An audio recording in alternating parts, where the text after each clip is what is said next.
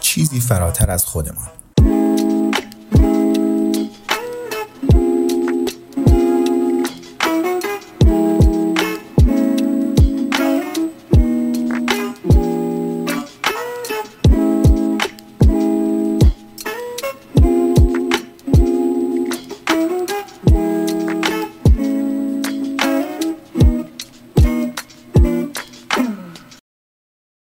ارنست بکر یک یاغی آکادمیک بود. در 1960 در رشته مردم شناسی مدرک PhD گرفت. رساله دکترای این آدم مقایسه طریقت غیرمعمول و نامأنوس آیین بودایی ذن و روانکاوی بود. اون زمان ذن رو چیزی مخصوص هیپی ها و drug باز ها می‌دونستن و روانکاوی فرویدی هم شارلاتان بازی از روانکاوی پنداشته می‌شد که از عهد بوق به مانده بود. در اولین شغلش به عنوان استادیار بکر خیلی زود قاطی جریانی شد که روانکاوی رو نوعی از فاشیسم می‌دونستند اونها این راه و روش رو نوعی سلطه‌جویی روی ضعیف و بیچاره ها می‌دونستن. مشکل اینجا بود که رئیس بکر یک روانکاو بود. فکر کن اولین روزایی که میری سر کار رئیست رو با هیتلر مقایسه کنی. همونطور که می‌تونی پیش بینی کنی اخراج شد. در نتیجه بکر ایده های افراتیش رو برد جایی که شاید پذیرفته بشه. دانشگاه بریکلی کالیفرنیا. ولی اونجا هم زیاد دووم نیاورد. چون فقط تمایلات ضد سیستم و ضد ساختار بکر نبود که اون رو به درد سر میانداخت. روش عجیب و غریب تدریسش هم مزید بر علت شد. از شکسپیر برای تدریس روانشناسی از کتاب های روانشناسی برای تدریس مردم شناسی و از داده های مردم شناسی برای تدریس جامعه شناسی استفاده می کرد.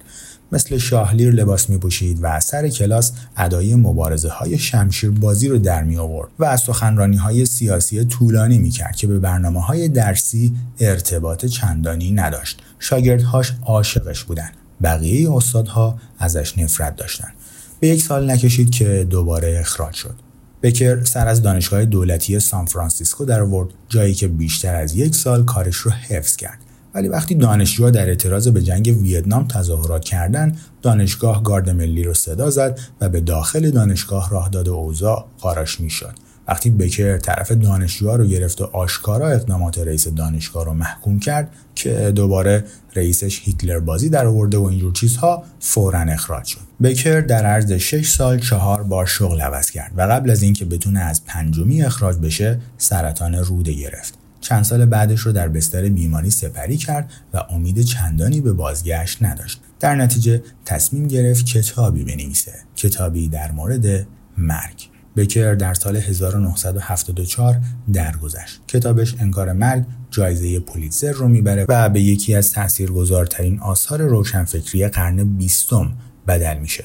حوزه های روانشناسی و مردم شناسی رو تکون میده و افکاری فلسفی و عمیق رو مطرح می‌کنه که امروز هم بسیار تأثیر گذاره. انکار مرگ اساسا دو تا نکته رو مطرح می‌کنه. یک ما انسان ها تنها حیواناتی هستیم که می‌تونیم در مورد خودمون تصویر سازی کنیم و انتظاعی فکر کنیم. سگ ها نمیشینن یه گوشه که در مورد مسیر شغلیشون فکر کنن. گربه ها به اشتباهات گذشتهشون فکر نمی‌کنن و وارد این خیالات نمیشن که اگه اون کار رو نمی‌کردم و یه کار دیگه می‌کردم چی می‌شد و الان کجا بودم میمون ها در مورد احتمالات آینده جر و بحث نمی کنن. همونطور که یک ماهی زانوی غم بغل نمی‌گیره و به این فکر نمی‌کنه که اگه باله های بلندتری داشت ماهی همسایه ازش خوشش میومد یا چی؟ ما انسان ها از این موهبت برخورداریم که می‌تونیم خودمون رو در موقعیت های فرضی تصور کنیم در مورد گذشته و آینده تعمق کنیم واقعیت ها و شرایط دیگه ای رو تصور کنیم که توش چیزها می‌تونستن یه جور دیگه باشن. بکر میگه دلیل این قضیه این توانایی منحصر به فرد ما انسان هاست که هممون در نقطه ای از زندگی از حتمی بودن مرگ خود آگاه میشیم.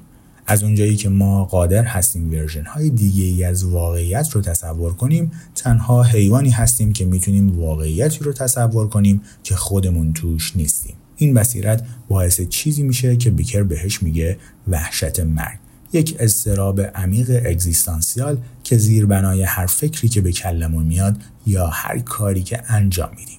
نکته دوم بکر با این پیشفرض شروع میشه که ما دو تا خود داریم. خود اول خود جسمانیه. همون که می‌خوره میخوابه خورناس می‌کشه و میرینه. خود دوم خود ذهنیه هویتمون یا دیدگاهی که از خودمون داریم. حرف بکر اینه که همه ما کم یا زیاد از این قضیه آگاهیم که دیر یا زود خود جسمانیمون میمیره. این مرگ حتمی و اجتناب ناپذیره و این حتمی بودن در سطحی از ناخودآگاه ما رو یه جوری میترسونه که خودمون رو خیس می‌کنیم در نتیجه برای جبران این ترس از مرگ حتمی خود جسمانی سعی می‌کنیم یک خود ذهنی بسازیم که تا ابد زندگی کنه به همین دلیلی که آدم ها سخت تلاش می‌کنن که اسم خودشون رو روی ساختمون ها، مجسمه ها یا جل کتاب ها به جا بذارن. به همین دلیلی که اینقدر تمایل داریم وقت زیادی برای دیگران مخصوصا برای بچه ها بذاریم. به این امید که اثر ما خود ذهنیمون فراتر از خود جسمانیمون به بقا ادامه بده. که ما در یادها میمانیم مورد تحسین قرار می‌گیریم و بعد از نیستی خود جسمانیمون مثل یک بت مورد پرستش قرار می‌گیریم. بکر به این تلاش ها میگه پروژه های نامیرایی. پروژه هایی که به خود ذهنیمون بعد از مرگ خود جسمانی به بقا ادامه بده. میگه همه تمدن بشری اساسا نتیجه پروژه های نامیرایی هستند. شهرها و دولتها و ساختارها و نهادهایی که امروزه سر کار هستند پروژه های نامیرایی مردها و زنایی هستند که قبل از ما اومدن. آثار به جامانده از خودهای ذهنی هستند که از مرگ دست کشیدن. اسمهایی مثل عیسی، محمد، ناپل اون، شکسپیر و مایکل جکسون امروز همونقدر قدرتمند هستند که وقتی زنده بودند. حتی شاید پرقدرتتر و همه نکتش همینجاست. چه استاد شدن در یک رشته هنری باشه فتح سرزمین های جدید باشه کسب ثروت فراوان باشه یا خیلی ساده داشتن خانواده بزرگ و پرعشق که نسل ها ادامه پیدا کنه همه معنای زندگیمون توسط این تمایل ذاتی به اینکه هیچ وقت از دنیا نریم شکل داده میشه دین، سیاست، ورزش ها، هنر و نوآوری های عرصه تکنولوژی همه نتیجه پروژه های نامیرایی بشر هستند. بکر میگه که جنگ ها و انقلاب ها و نسل کشی ها وقتی اتفاق میافتند که پروژه های نامیرایی گروهی از مردم با پروژه های نامیرایی گروهی دیگه استکاک پیدا می‌کنه قرنها سرکوب و خونریزی میلیون ها آدم اینجوری توجیه شده که دفاع پروژه های نامیرایی گروهی از مردم در مقابل گروهی دیگر بوده. ولی وقتی پروژه های نامیراییمون شکست می‌خورن وقتی معنا از دست میره وقتی بقای خود ذهنیمون بعد از مرگ خود جسمانیمون غیر ممکن یا نامحتمل میشه وحشت مرگ اون استراب ترسناک و افسرده کننده دوباره میخزه توی وجودمون. زخم های روانی، شرمساری یا مورد تمسخر جامعه قرار گرفتن می‌تونه باعث این قضیه بشه. بکر میگه بیماری های ذهنی هم می‌تونه منجر به این داستان بشه. اگه تا الان متوجه نشدین باید بگم که پروژه های نامیرایی همون ارزش هامون هستن.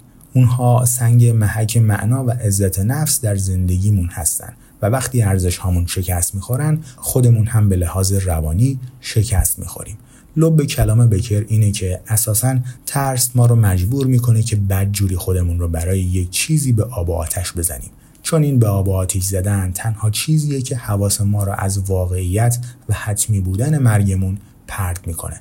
و اگه بتونیم براش به آب و آتیش نزنیم و تره خورد نکنیم یعنی به یک حال شبه عرفانی رسیدیم که می‌تونیم فانی بودن هستیمون رو در آغوش بکشیم. در این حالت احتمالش خیلی کمه که آدم تسلیم خود محق بینی بشه. بکر بعدها وقتی در بستر مرگ بود به یک بصیرت پشم ریزون رسید. که پروژه های نامیرایی آدم ها خود مشکل هستن و نه راهکار. که بهتره به جای اینکه آدم ها سعی کنن خود ذهنیشون رو اغلب از طریق نیروهای شر و مخرب بر جریده عالم ثبت کنن باید خود ذهنیشون رو ببرن زیر سوال و با واقعیت مرگشون به صلح برسن. بکر این رو نوش داروی تلخ نامید و آخرهای عمرش روزهایی که به قهقرای نیستی خودش خیره شده بود در تقلا بود که باهاش آشتی کنه.